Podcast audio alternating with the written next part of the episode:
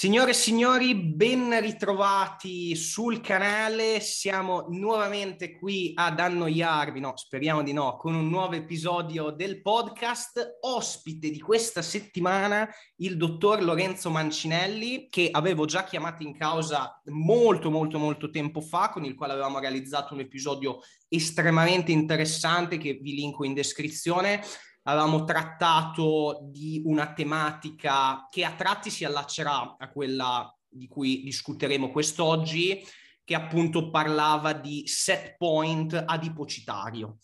Argomento che secondo me il dottor Mancinelli ha trattato brillantemente. Quest'oggi, assieme a lui, parleremo della fase, diciamo, di uscita dalla dieta, dall'ipocalorica. Ho raggiunto idealmente il mio punto di arrivo, la composizione corporea desiderata. Ok, adesso come mi comporto? Ho un approccio più o meno graduale, come gestisco la risalita? Come programmo poi la successiva fase di ipertrofia, quello che sarà. Prima di appunto immergerci nella tematica odierna, lascio la parola all'ospite chiamato in causa per appunto presentarci. Ciao a tutti, allora sono laureato in medicina e chirurgia, ho studiato a Bologna, poi ho fatto il corso in medicina generale che ho concluso da poco nel frattempo ho fatto un master in alimentazione e nutrizione, eh, sempre presso l'Università di Bologna. Sono stato appassionato dell'ambito nutrizione e allenamento fin dai 16 anni, credo.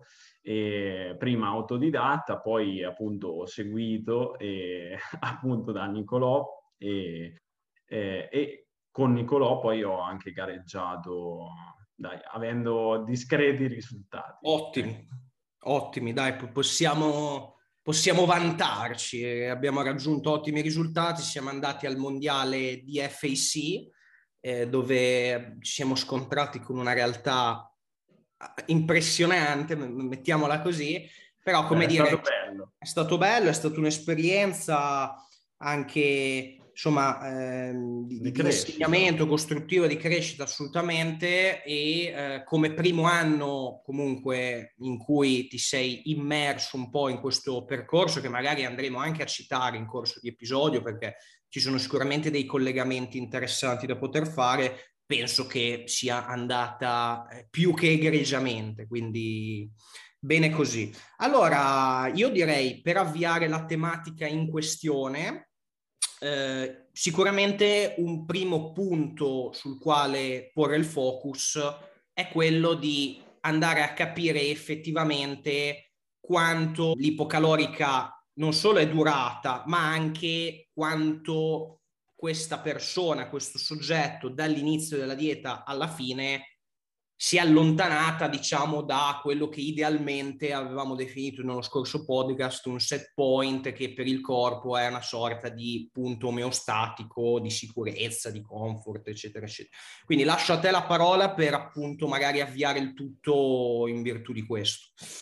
Sì, direi che hai introdotto l'argomento in maniera impeccabile perché appunto il principale eh, fattore che ci dice se eh, ci siamo molto allontanati da questo ideale set point, sono dei segnali che il nostro corpo ci invia. Quindi sostanzialmente, a parte quello che può essere un fattore analitico come eh, la riduzione del peso corporeo, quindi dei chili, oppure la riduzione della percentuale del tessuto adiposo in maniera assoluta, eh, quindi mh, un calo di X per cento sul tessuto adiposo attraverso delle analisi come l'impedenziometria o altre analisi o anche le pliche, eh, la cosa che dobbiamo vedere quindi non è tanto il valore assoluto quanto più i segnali che appunto ci invia il corpo, perché come dicevamo eh, in una fase di, eh, come hai detto, in una fase di dieta tra virgolette cut eh, che non è eh, troppo prolungata, il corpo magari ha già delle riserve che eh, garantiscono la possibilità di far fronte a questo calo del peso corporeo. Anzi, addirittura molto spesso capita che degli atleti dicano che nelle prime fasi della dieta sta meglio rispetto a quando stavano nella fine del, del loro percorso di eh, ipercalorica. Quindi la prima cosa da guardare, secondo me, eh, sono questi segnali che il corpo ci invia. Segnali che però non sono uguali per tutti, perché dipende appunto dalla nostra storia metabolica. E quindi ecco che ritorna sempre il discorso di sì, guardiamo che tipo di cut hai fatto e poi guardiamo anche come eri e come sei come persona, quindi l'individualità, perché se una persona ad esempio ha un set point che appunto si trova più eh, in basso o più in alto, avrà una risposta che si verificherà prima o più tardi. E quindi c'è da vedere sia il valore eh, assoluto, quindi i chili che sono stati persi, come si vede la persona, se si è raggiunto diciamo, l'obiettivo che ci si era un po' impostati in partenza e poi vedere anche se eh, sono presenti questi segnali perché eh, appunto quando si presentano dei segnali che sono stati già analizzati nel dettaglio in altri episodi appunto de- del podcast, eh, questi segnali ci dicono che il corpo sta facendo fronte a delle difficoltà e queste difficoltà sono ovviamente più marcate tanto più questo deficit è protratto nel tempo e tanto più ci si discosta da quello che è un set point ideale perché noi non riusciamo ancora con le tecnologie attuali a identificarlo in maniera mh, precisa. E, e, quindi diciamo che i fattori da vedere sono soprattutto questi, quanto la dieta è durata, quanto tessuto si è perso e quali sono i disturbi nei quali si è, eh, si è andati incontro e anche direi la quantità di calorie che la persona assume, che non è un'altra cosa trascurabile, perché noi sappiamo che per un'omeostasi proprio fisiologica magari abbiamo bisogno di alcuni valori base di grassi, carboidrati, proteine per, dar, per far sì che il nostro organismo riesca a gestirsi le proprie funzioni vitali in maniera decente, eh, indipendentemente poi da quelle che possono essere delle variazioni ormonali sulle quali dopo un po', anche con degli introiti più o meno decenti, non si riesce diciamo, a far fronte. È in quel punto che uno deve un attimo capire, allora, qual era il mio obiettivo di partenza, quindi devo gareggiare, devo raggiungere una condizione tale da poter salire su un palco oppure devo avere un fisico che a me piaccia ma che sia anche sostenibile per tre mesi, quattro mesi, cinque mesi, magari per l'estate, magari per un book fotografico, oppure eh, siamo arrivati alla fine di una fase ipercalorica in cui non riusciamo più a vederci bene e abbiamo bisogno di ritornare magari quei 4-5 kg, 3-4 kg in basso eh, e in questi casi quindi bisogna vedere l'obiettivo di partenza, quello che si è fatto e quelli che sono i segnali che ci manda il nostro corpo con l'attuale situazione, eh, diciamo, eh, nutrizionale, quindi certo. quello che noi introduciamo e anche prestazionale, direi. Quindi valutare come sta andando l'allenamento, se riusciamo a progredire, se c'è uno stallo continuo da un certo tempo, indipendentemente da altre variabili, perché poi dobbiamo sempre tener conto di variabili come il sonno e anche eventuali deficit eh, vitaminici, quindi non solo macronutrienti, ma anche micronutrienti che in una fase di deficit eh, diventano importanti, essenziali, anzi direi. Cioè, allora, mh, mm, magari per dare un'impronta un po' più pratica all'episodio, se tu sei concorde con me, andrei ad analizzare tre potenziali casistiche. Una prima casistica, che magari è quella un po' più semplice, sulla quale possiamo anche spendere un po' meno considerazioni a riguardo, è quella del mini cut o comunque del cut veloce fatto contestualmente a una ipercalorica che magari ha, è sfociata oltre un certo range, ci accorgiamo che ci sono tutta una serie di sintomatologie alle quali eh, dobbiamo far fronte e quindi fondamentalmente vogliamo ripristinare un terreno anche più fertile a quella che può essere una nuova fase di ipertrofia muscolare e ci ritagliamo quelle 4, 6, già 8 settimane sono tante di cut, abbastanza aggressivo, per riportare in asse un po' tutti questi fattori. Una seconda casistica, quindi io direi di partire da questa, poi ci allacciamo magari a una seconda casistica che tratta di già un'ipocalorica prolungata, quindi minimo di un 12-24 settimane, questo può essere un range di nostro interesse, che magari però non porta a una estremizzazione della condizione come può essere richiesta in un contesto di gara. Quindi sicuramente iniziano a palesarsi già determinati side effects che comunque ho trattato con il dottor Screen nel precedente podcast, però magari in maniera meno marcata rispetto a una persona che veramente vuole cercare di raggiungere un condizionamento di un certo livello. E poi come ultima, diciamo, casistica andrei a toccare, e questo magari sarebbe bello farlo anche in virtù un po' della tua aneddotica, anche esperienziale, eh, lo scenario in cui tu proprio vai effettivamente a portare l'organismo in una condizione fortemente antifisiologica si innescano tutta una serie di processi anche molto delicati da gestire e quindi chiaramente il post poi lì dip- diventa sia ad personam ma richiede diciamo un intervento a tratti anche abbastanza veloce poi magari questo, di questo appunto ne discuteremo successivamente tu dici che può essere una buona idea procedere così? Assolutamente. Okay. Quindi dai, partiamo magari con il mini cut.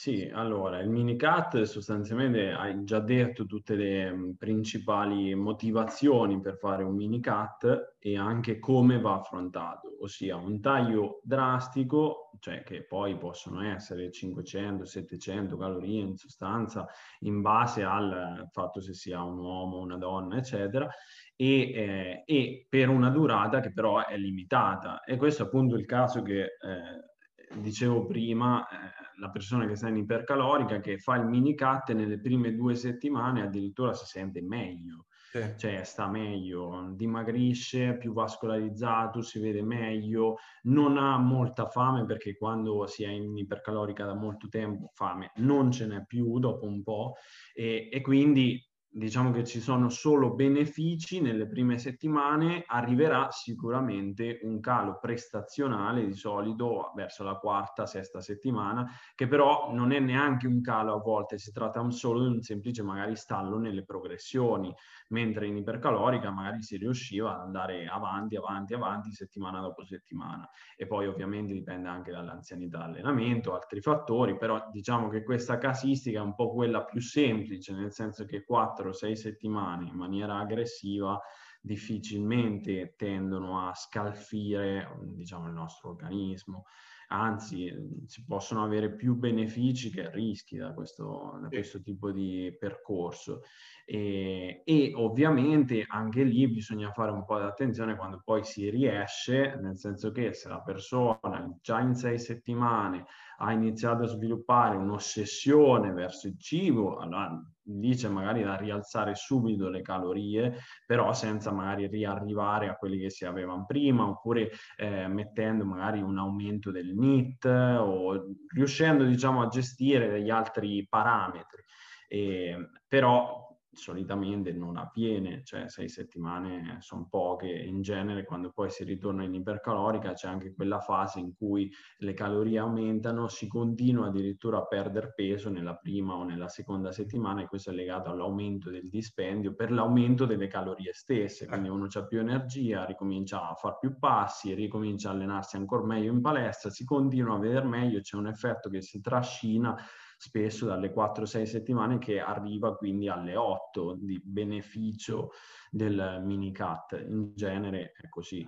Sì. E questa direi che è la casistica un po' più semplice. Questa è la casistica più semplice. Però, se anche... hai, eh, sì, sì, aggi- aggiungi. Ma aggiungo giusto una postilla, nel senso che di base il mini cut comunque è un po' un'arma da usare strategicamente e soprattutto verosimilmente dopo comunque parecchio tempo che si è in abbondanza energetica.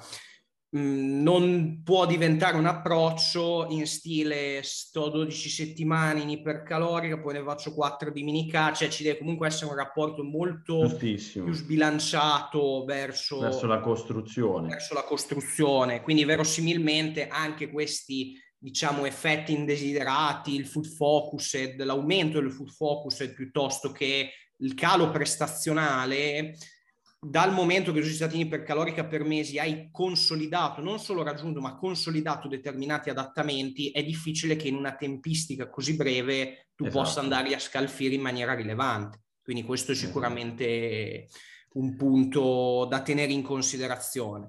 E quindi sì, io direi che bene o male per il minicat questo è quanto, quindi fondamentalmente a livello di fuoriuscita la possiamo fare in, in, maniera tale che magari andiamo a stimare il nuovo TDE post minicat, che comunque verosimilmente sarà un po' più basso rispetto a quando lo avevamo iniziato il giorno 1, alla fine dell'ipercalorica. E da lì magari ci facciamo un paio di settimane, io solitamente faccio così, di transizione, dove comunque vado a fare un up calorico rispetto all'ultima settimana di minicat per portare il soggetto in una simil normocalorica stimata, si testa, si sta lì due settimane e poi si fanno i necessari aggiustamenti instaurando eventualmente un, un leggero surplus di partenza e valutando la risposta soggettiva della persona. D'accordissimo. Ottimo. Quindi minicat lo abbiamo bene o male esalato, poi chiaramente non ci andiamo a eh, impelagare in tutti quei discorsi legati alla gestione del volume della performance, perché esulano un attimino certo. questo podcast, magari perché sennò diventa troppo lunga la questione, focalizziamo l'attenzione appunto sul topic di interesse. Quindi minicat lo trattiamo così. Uh, seconda casistica, cat mh, mm, già lunghetto, quindi considerabile già un long term cut da 14-24 settimane, dove il soggetto ha una perdita di peso indubbiamente più rilevante, ma non ha ancora, diciamo, quell'estremizzazione da un punto di vista anche di, eh, dell'assetto, diciamo, ormonale, fisiologico, eccetera, eccetera, da poter effettivamente poi ragionare diversamente, cosa che vedremo nella terza casistica. Quindi in questo caso tu come agiresti a livello di fuoriuscita dall'ipocalorica?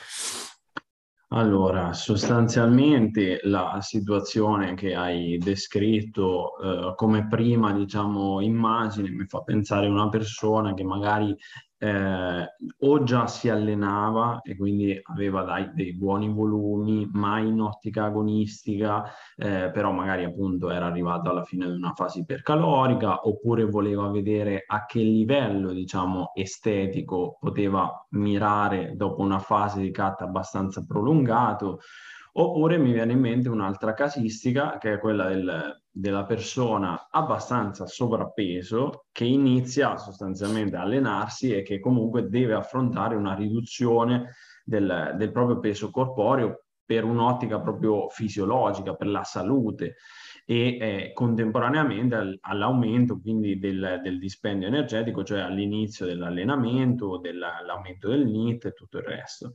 Queste due casistiche perlomeno sono quelle che un pochettino mi vengono in mente, poi se ce n'hai altre... No, no, no, mm, sono d'accordo.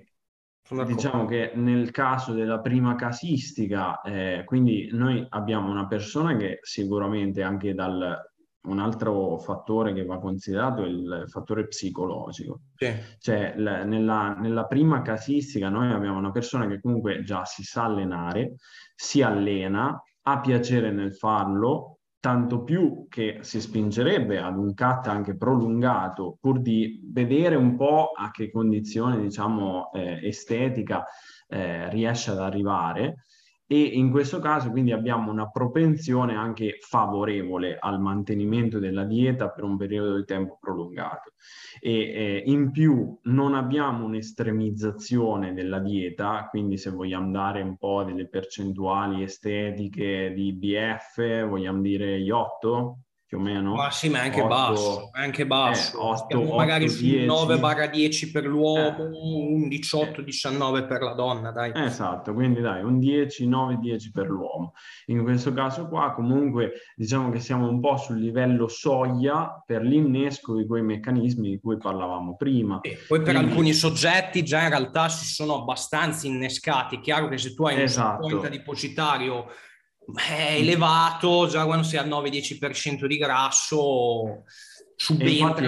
È quella, è quella il discorso, anche riferito alla seconda casistica della quale parlavo prima, era proprio questo il discorso. Cioè, nella prima casistica magari noi abbiamo una persona che comunque ha tendenzialmente un set point eh, basso, ossia un, dei meccanismi che si innescano solo quando uno raggiunge proprio un deficit molto marcato. Parliamo, che ne so, facciamo un esempio, 1800 calorie. Sì. Al di sopra lui sta benone.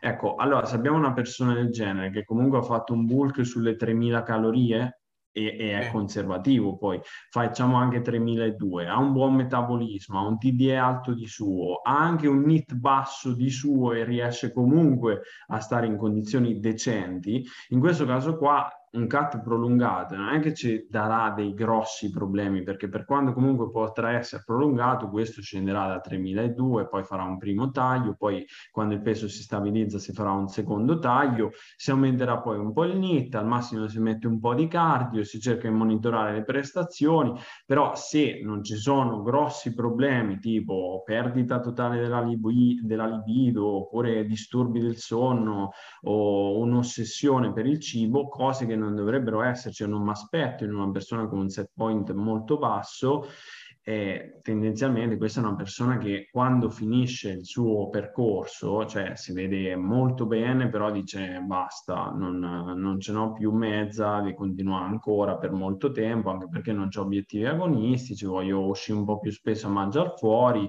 e continuare ad allenarmi. In questo caso qua diciamo che eh, l'uscita dalla dieta eh, può essere fatta in diversi modi in, in relazione a quella che è la situazione della persona, perché se abbiamo una persona che addirittura ancora non ha sviluppato tutti questi meccanismi un po' difensivi, di, eh, si può fare anche come dicevi te prima, cioè si fa un ricalcolo del TDE, si aumenta un pochettino rispetto a quelle che erano le ultime settimane, si vede come si stabilizza e poi uno può anche aumentare gradualmente e vede un po' come va. Oppure l'altra situazione è quella della persona che, e questo la seconda casistica mi viene in mente, una persona che magari ha un set point più alto, è la prima volta che affronta un dimagrimento di un certo tipo, magari non si allena neanche da troppo tempo. In questo caso qua abbiamo molti fattori che un po' pregiudicano la riuscita totale di un cut prolungato e oltretutto mettono il soggetto in una situazione un po' di rischio, cioè è molto probabile che questa persona qualche, qualche problemino ce l'avrà alla fine del CAT, magari nelle ultime settimane, eccetera, a meno che sempre mh, tenendo conto del discorso psicologico, perché poi è, è la motivazione, l'obiettivo, magari se una persona è stata molto sovrappeso e quindi vede dei risultati, riesce anche a spingersi oltre, però diciamo che comunque il corpo dei segnali li manda, poi se uno non li vuole prendere in considerazione e continuare, quella è un'altra scelta. Certo. In questo caso qui, ecco, eh, forse sarebbe il caso di rialzare alzare a un valore calorico che insomma ci permetta di contrastare questi adattamenti negativi perché comunque si tratta di una persona che dovrà ritornare a un TDE più alto. Ma se noi aspettiamo nel tempo quella persona passerà delle settimane in cui rischiamo che perda la voglia di allenarsi se si allena da poco, se magari non è molto motivato, non vede più i benefici e quindi può riprendere a mangiare cose al di fuori, diciamo, di quello che può essere un'alimentazione corretta. E quindi noi abbiamo molti, eh, tra virgolette, molte spie che si accendono come sul cruscotto di una macchina e, e, quindi per cercare di evitare che poi succeda qualcosa di grosso conviene un po' fare un rialzo eh, abbastanza rapido e rimettere il soggetto in, in, percorso corretto. Poi dopo ci stanno altre variabili che uno può eh, magari eh, variare come per esempio il NIT, il quantitativo di fibre, ce ne stanno mille eh, per cercare di tenere un po' a bada eh, il, sia, sia, il fatto che il soggetto magari mangi troppo in una prima fase nell'uscita, eh, sia per cercare di aumentare il dispendio poi energetico, si possono aumentare le proteine, cioè mh, si possono fare mille cose e, e, quindi poi uno se la gestisce un po' eh, in maniera individuale. Però ecco, eh, bisogna sempre tener conto dell'individualità della persona e di quello che è la sua storia. Una persona che, molto, che si allena da molti, molti anni coi pesi, che magari ha già fatto dei periodi un po' di cut, magari non così prolungati, eccetera, e ha anche una buona fisicità di partenza, tendenzialmente sarà una persona che uscirà un po' più tranquilla da un cut un po' più prolungato. Una persona che magari invece è da poco che lo fa, ha anche meno motivazione, oppure cioè, ha diverse, eh, un, un, set point appunto che si trova più in alto, e questo lo possiamo ipotizzare sempre dalla storia metabolica, eccetera, eh, in quel caso lì rischiamo un po' di più a tenerlo eh, in maniera ancora continuativa alla fine del cut in una condizione ipocalorica. Perché diciamo che il corpo non è che ragiona bianco o nero, eh, diciamo che noi abbiamo dei segnali ormonali, ma poi c'è anche il flusso energetico che conta molto, cioè la disponibilità energetica che è, è anche un po' di, è dipendente dagli ormoni, ma è dipendente anche dall'introito calorico. Certo. Se noi eh, basta pensare a un refeed, un refeed è un giorno eh, e uno dice, beh, ma che cambi in un giorno a livello dei parametri ormonali? No, a livello dei parametri ormonali non cambi nulla, però per la persona, per l'organismo in generale, eccetera, comunque la sente come positiva, come positivo il refeed. In genere stai meglio magari anche un giorno dopo, te lo trascini. Eh sì. È una è boccata di ossigeno, che... diciamo, è una boccata esatto, di... che, esatto, che non è spiegabile però solamente dalle variazioni dei parametri ormonali. Cioè, se noi controllassimo gli ormoni, non è che con refeed cambiano. No, no, anzi, eh, neanche con la eh, settimana di break diet. Questo... Appunto, appunto. Eppure la persona però ce l'ha il beneficio, quindi c'è un qualcosa che ancora non siamo riusciti a livello proprio scientifico a caratterizzare, ma che possiamo definire flusso energetico, dispendio energetico, eh, che eh, ci dà delle informazioni ulteriori eh, sulla, sulla, nostra capacità poi di esprimere lavoro, di essere un po' più attivi eh, e tutto il resto. Ecco. Certo. Molto, molto interessante, mm, magari è bene precisare che sicuramente che è un po' l'illusione che dà la reverse diet, no? Mm. Eh, questo rialzo calorico estremamente graduale che poi io ho visto nel corso degli anni fallire praticamente tutti con un approccio di questo tipo, perché chiaramente l'illusione è aumentando in maniera così graduale, io bene o male non metto su peso, quindi di conseguenza grasso corporeo che idealmente ho perso poi durante la fase di ipocalorica, però sto mangiando di più, sto incrementando le calorie, questo incremento calorico lo vado contestualmente poi a eh, riportare in sala pesi, a riportare con magari un'attività nel quotidiano anche inconscia un pochino più mh, preponderante, più presente. E quindi si crea un po' questa sorta di immagine dove vedi la persona che finisce la fase di catta 2000 e rialzando in maniera lentissima, tipo 80-100 calorie ogni due settimane, si ritrova a 3000 che pesa uguale e quasi sta esteticamente. È, è, meglio esteticamente. È meglio esteticamente. Io credo che questo approccio possa essere bellissimo a livello di marketing, a livello di vendere libri, a livello di eh, pensare che sia la, la pillola magica, quando poi in realtà, come giustamente hai detto tu, per la stragrande maggioranza delle persone alza semplicemente il rischio di fenomeni di poi binge eating, riprendere più peso di quello che avresti preso con un approccio differente, quindi eh, e, e, e, procrastini sostanzialmente che cosa? Sostanzialmente uno stato comunque deficitario, magari hai un pochino diminuito il gap, ma comunque sei sempre in ipocalorica perché se il peso sta lì, amico mio o amica mia, mh, sei sempre in ipocalorica. Quindi diciamo che eh, giustamente come hai detto tu è sempre molto ad personam, è sempre molto un'analisi post fase ipocalorica della persona, che cosa mi sta manifestando, che cosa mi ha manifestato nel mentre, qual è il suo storico, eccetera, eccetera. Da lì si ragiona. Sicuramente siamo concordi sul dire che un primo step, quindi una volta che noi diciamo diamo per conclusa questa fase diciamo di ipocalorico, un primo step è quello comunque già da subito di riportare il soggetto in una pseudo condizione di normalità. Poi da lì si valuta la risposta e gli up calorici possono essere più o meno graduali contestualmente appunto alla persona che abbiamo di fronte.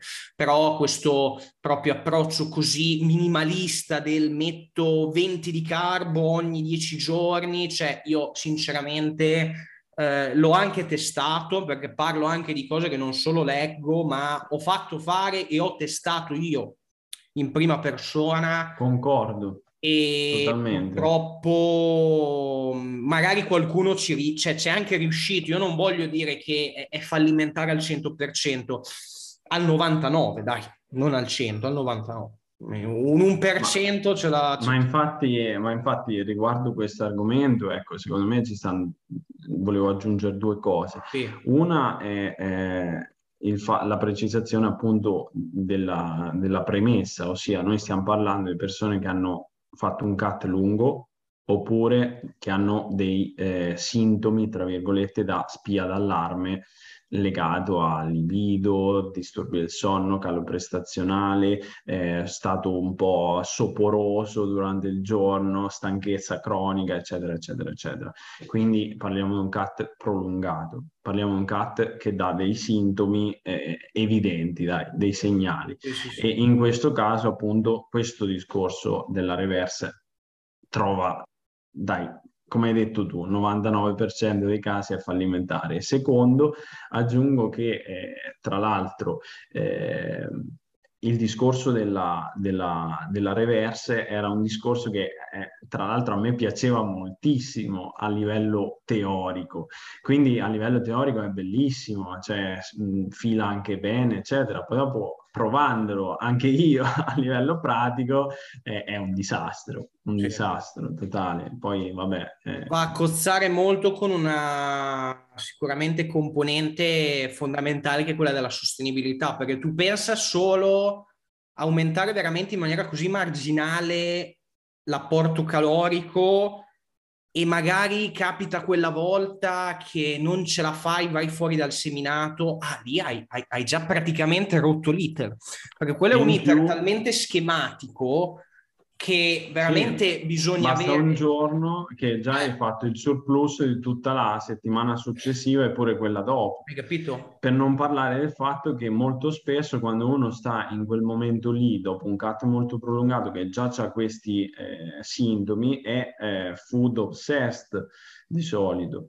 Quindi eh, il fatto che tu magari hai sforato quella sera poi alla fine, perché quando hai sforato quella sera si, si, aziona un meccanismo in genere che è quello ho sforato, stasera faccio il delirio, tanto ormai ho sforato e lì allora proprio è finita. Cioè, sì. lì è finita perché tu stai magari a 3.000 calorie e arrivi a 5.000 che non te ne accorgi e poi il giorno dopo piangi e magari vomiti perché magari cioè, fai Vai a correre a digiuno con il kiwi. a digiuno, fai, fai tutti i meccanismi di compensazione psicologica si azionano e comunque non riesci a eh, raggiungere quel deficit che, eh, che, avresti dovuto raggiungere. Quindi tu hai sputtanato un mese, a quel punto tu vai in paranoia più totale, eh, cioè non, non, sai da quale parte andare. E l'altra cosa che appunto secondo me è fondamentale aggiungere in tutto questo discorso è che mentre quando parlavamo della prima casistica, cioè il mini cut, o della seconda casistica, anche il soggetto allenato con un set point basso, dai, anche alla fine del cut non c'ha tutti sti gran disturbi e fino a lì ancora ok. Nella casistica invece di una persona che ce l'ha questi disturbi alla fine del cut o tanto più nella casistica dell'agonista, eh, cioè uno non deve prendere in considerazione solo l'obiettivo che si era imposto e se l'ha raggiunto o meno e quindi allora io l'ho raggiunto, eh, col mio coach ero d'accordo di fare fino a fine agosto e farmi seguire fino a fine agosto, l'obiettivo l'ho raggiunto, buona, adesso faccio da solo. Ecco, questo secondo me è l'errore più grosso che uno possa fare, cioè non fare di testa, cioè non bisogna fare di testa propria in queste situazioni che sono già delicate pur essendo seguiti.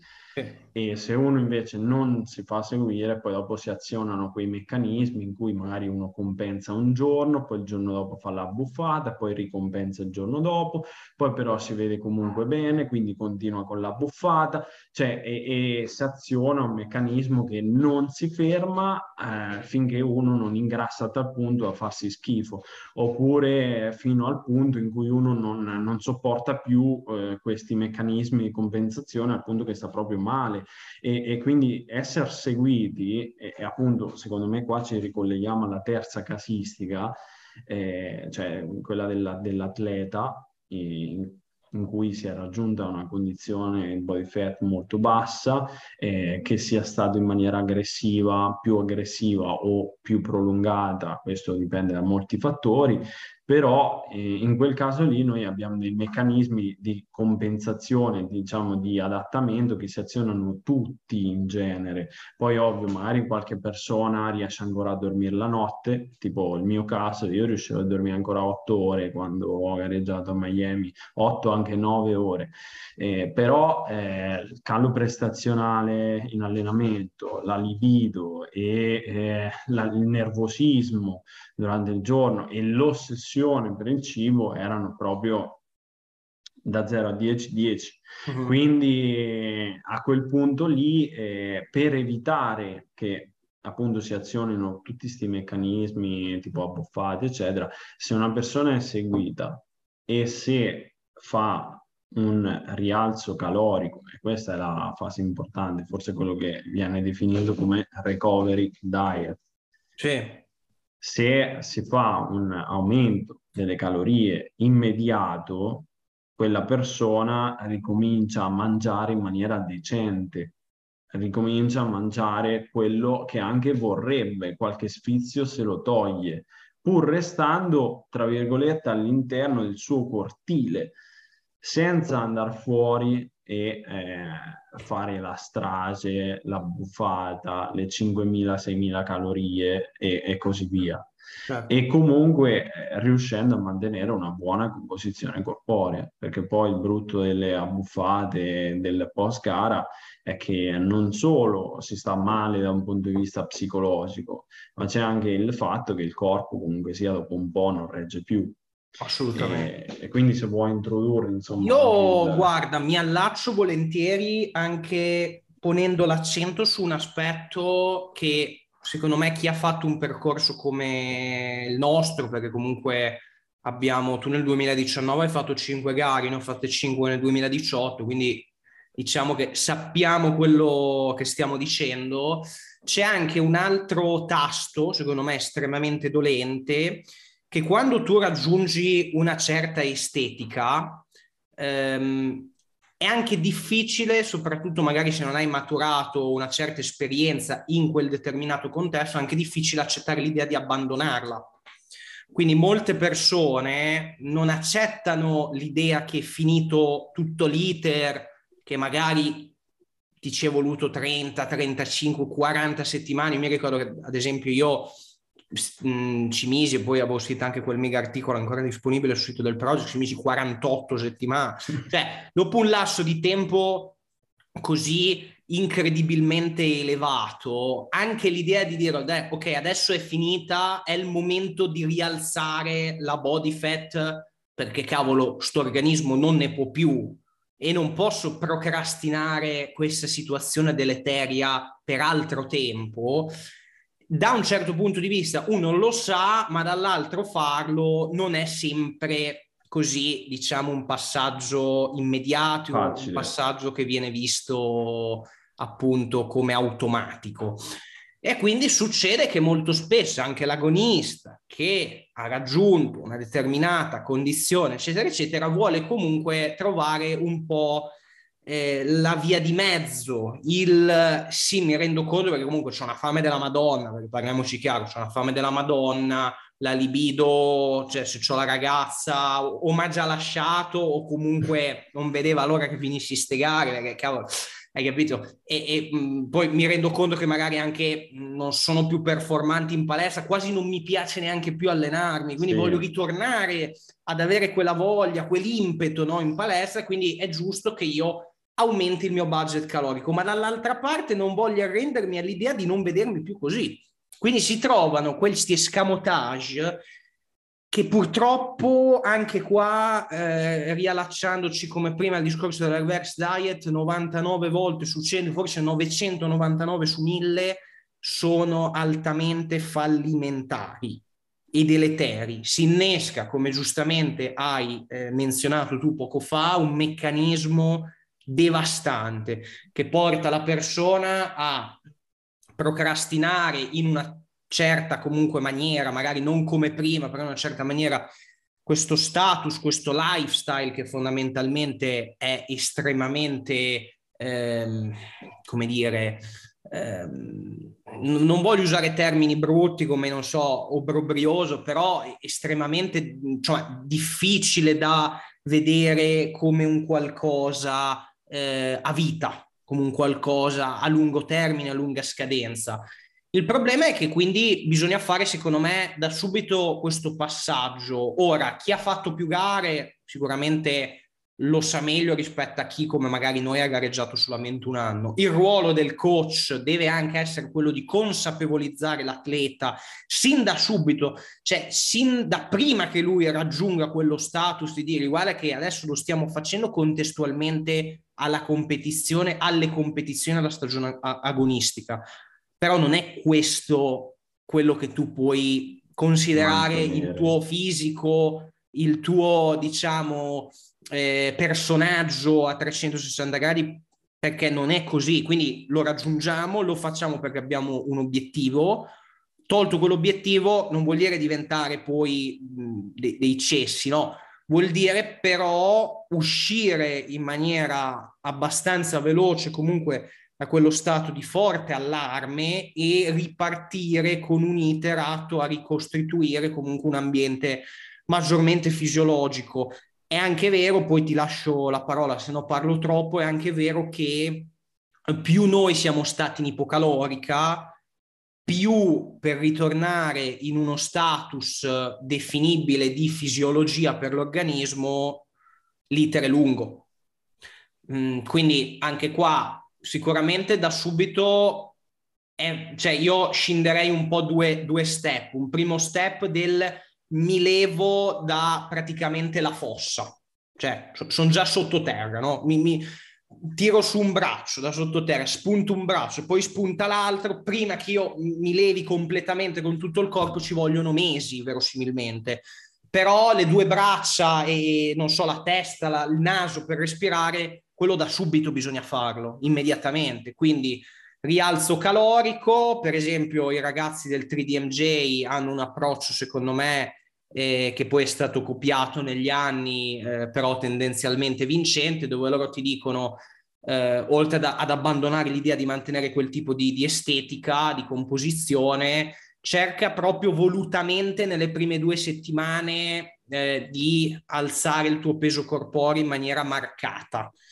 Eh, loro propongono un'idea dove magari ti fai i tuoi due giorni liberi post gara, poi dal terzo giorno fai solo un pasto, poi dal quarto giorno eh, magari non riconteggi macro, però fai tre pasti solidi ehm, dove comunque ricerchi un senso di sazietà e poi da lì attraverso questo iter verosimilmente in due settimane hai già comunque aumentato il corpo e anche lì c'è tutto un contesto di eh, ripristino di glicogeno, rimmagazzinamento a livello di fluidi corporei, eccetera, eccetera, però dopo due settimane hai già bene o male avuto un aumento tangibile a livello di peso corporeo. Da lì chiaramente un iter un po' meno aggressivo, però che comunque eh, verosimilmente viaggi su almeno una norma calorica stimata del momento, cioè ti devi levare dall'idea di stare in deficit, in poche parole.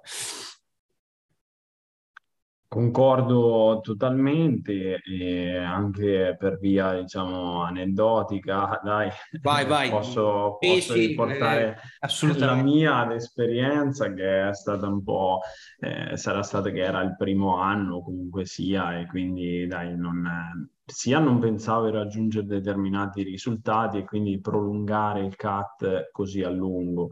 Eh, di un po' mm, perché è interessante. Da, cioè, da, di... febbraio, da febbraio che avevamo iniziato, diciamo che l'ultima gara è stata il 26 ottobre, quindi stiamo parlando di mesi. Poi io ricordo eh. che eh, c'era stata la qualificazione al mondiale a fine giugno.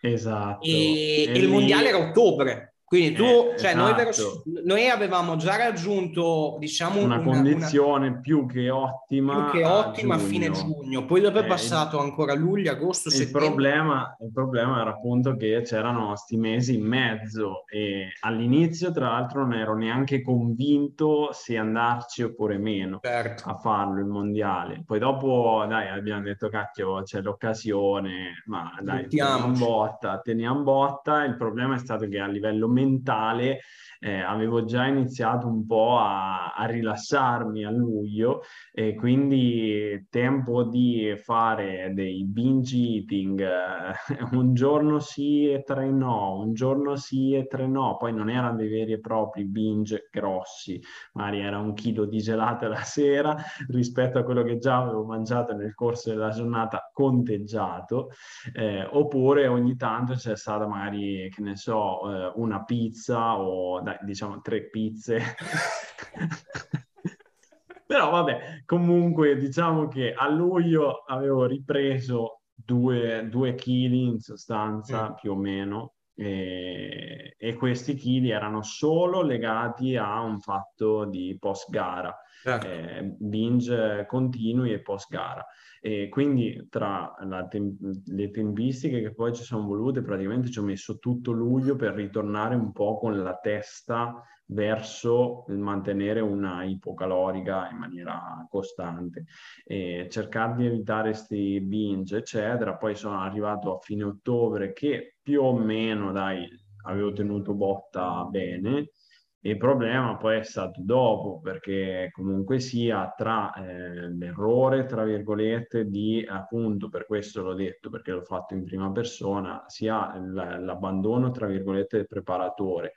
Eh, e quindi il fatto che tu sei un po', eh, per quante conoscenze tu possa avere, comunque in quel momento lì, se tu non hai un occhio esterno che ti dice guarda, fai così, che ti vede, che magari si allena anche con te occasionalmente e quindi cioè, tu lo vedi che comunque ha una particolare attenzione nei tuoi confronti e quindi c'hai fiducia e questo è fondamentale. E nel mio caso c'è stato questo fattore più l'aumento del carico lavorativo eh, più eh, il fatto che comunque eh, il deficit ormai eh, era più che sentito e, e quindi diciamo che in un mese ho preso 12 kg arrivando a un peso post gara, allora in gara ero 70-71, eh, alla fine del bulk prima di iniziare la preparazione per le gare ero 78 massimo, 77,8 anzi, eh, dopo le, il post gara eh, in un mese io a eh, novembre, fine novembre, inizio dicembre, stavo a eh, 83 kg, quindi 5 kg in più del fine bulk eh, pre, pre, eh, prima della preparazione. Questo è proprio l'esempio di come non fare le cose. Esatto. Quindi, e questo perché tra l'altro mi ero anche impuntato del tipo, beh, ma eh, adesso continuo ad allenarmi, mantengo un NIT alto, cerco di mantenere una quota calorica decente. Eh, e in realtà poi così non è stato perché appunto con eh, i primi binge poi dopo si aumentava il carico calorico settimanale e poi dopo insomma è stato un continuo e, e in più il binge innesca questo meccanismo in cui tu dici ah ormai oggi la giornata è andata eh, e quindi mangio ancora. E, e alla fine fai... Per quanto ti sia voluto a livello temporale per eh, diciamo, smettere questa sorta la, di loop? Per smettere, per smettere l'iperalimentazione con binge e episodi del genere ci è voluto più o meno un mese e mezzo. Mm. Un mese e mezzo. Dal post gara che ha comportato l'aumento di peso eh, non voluto e molto importante. Certo. E, per esempio adesso attualmente sono 85 kg ma in una condizione neanche paragonabile no, a quella no. che era nel post gara. Ecco. Io le ho viste e... entrambe e posso garantirvi paragonabile a parità di peso, quindi assolutamente. E quindi in sostanza per 1,73, perché magari eh, chi ci ascolta non lo sa, quindi. E, ehm, e, quindi ecco, le cose importanti da non fare sono queste. E poi l'altra cosa è che questi adattamenti, sì, è vero, magari sbingiando, eccetera, io in un mese prendendo quei 12 kg stavo un po' meglio, eh, dal punto di vista psicologico, eccetera, ero più calmo, dormivo, eccetera. Però eh, alcune cose ci mettono di più, nel senso che un po' di nervosismo c'è di base, in più un po' di stress percepito c'è, un po' di stanchezza ancora si trascina un pochettino. Diciamo che la stanchezza è quella che forse va via un po' per prima, quando c'è un surplus calorico. Poi dopo però vanno via le altre cose progressivamente, certo. quindi la, le, gli aumenti dei carichi vengono gradualmente. Mm, eh, ma, quindi... ma, ma, infatti, eh, scusami se ti interrompo, infatti sì. è lo stesso discorso eh, di quello che magari vuole fare la fase di bulking con dei surplus esagerati pensando che tanto cost- così costruisce muscolo molto più velocemente. Cioè, ci sono delle tempistiche che ci sono e ci saranno sempre. Tu non puoi andare a accelerare il tutto in maniera così repentina. Cioè, come avevo detto prima, se tu sei stato a dieta 8-9 mesi, non è che anche riprendendo un botto di peso, mangiando come un drago per due mesi, hai, no. ti sei levato completamente da tutti gli effetti negativi che hai esatto. creato in questi otto mesi. Esatto. Quindi eh, sei semplicemente molto più pesante, hai già acquistato troppo grasso in un lasso di tempo troppo breve e comunque dal punto di vista fisiologico non dico fai ancora acqua da tutte le parti, ma c'è ancora da fare sì, quindi diciamo che questo è il punto. Eh, alcuni degli adattamenti, forse quelli un po' più utili, magari ci mettono quei due mesetti eh, e già mh, con un surplus decente, parliamo di un surplus decente, quindi una recovery classica, con qualche anche cheat meal qua e là, eh, però senza arrivare a quella, quel ciclo di eh, binge eating. E, ehm, e, quindi quei due mesetti magari già ripristinano molte delle cose, poi dopo ovvio nei mesi successivi vengono gradualmente ripristinate anche le altre, e quindi c'è un po' da avere pazienza, non si possono accelerare le cose, o meglio, le si accelera con la recovery, ma non in altri modi, cioè non è che sbingiando allora uno sta meglio, perché poi dopo quando finisce il binge e passano quei mesi in cui uno comunque deve aspettare di recuperare tutte le funzionalità, poi dopo uno però si trova con quei 8, 10, 12 kg in più che vanno persi. Quindi io poi dopo per riperdere parlo per me stesso, per la mia esperienza, però per riperdere quei pesi ci ho dovuto investire altri mesi quindi eh, sono stati dei mesi in normocalorica in sostanza, in normocalorica solo per ritornare a una condizione di decenza in cui si ha un peso corporeo che più o meno dai, si è riassestato e hai perso dei chili rispetto al post binge eating e eh, gli ormoni funzionano tutti a posto, ci si sente bene, eccetera, e si può eventualmente riconsiderare un punto di partenza per un'eventuale ipercalorica oppure per una ulteriore magari fase, un mini cut per ripulirsi e poi ricominciare, insomma, eh, e quindi ci, ci, vuole del tempo e, e perciò uno perde tempo due volte. Eh, e in più nel frattempo non, non se la vive bene e questo è il fatto che non ci si vede bene, non si sta bene quando si fanno questi episodi di binge eating e l'altra cosa è che eh, ovviamente la, la, cosa molto importante è che questi sono adattamenti fisiologici, cioè non è che uno deve pensare che se gli succedono queste cose è lui che è sbagliato. Cioè, queste cose succedono a tutti e per questo motivo uno deve essere preparato eh, a gestirle prima e deve avere un po' delle reti di salvataggio, come dei cuscinetti eh, che servono per un po' arginare eh, queste situazioni che possono venirsi a creare, ma possono anche non venirsi a creare, perché ci sono persone che hanno fatto dei cut anche prolungati, condizioni da gara stupende e sono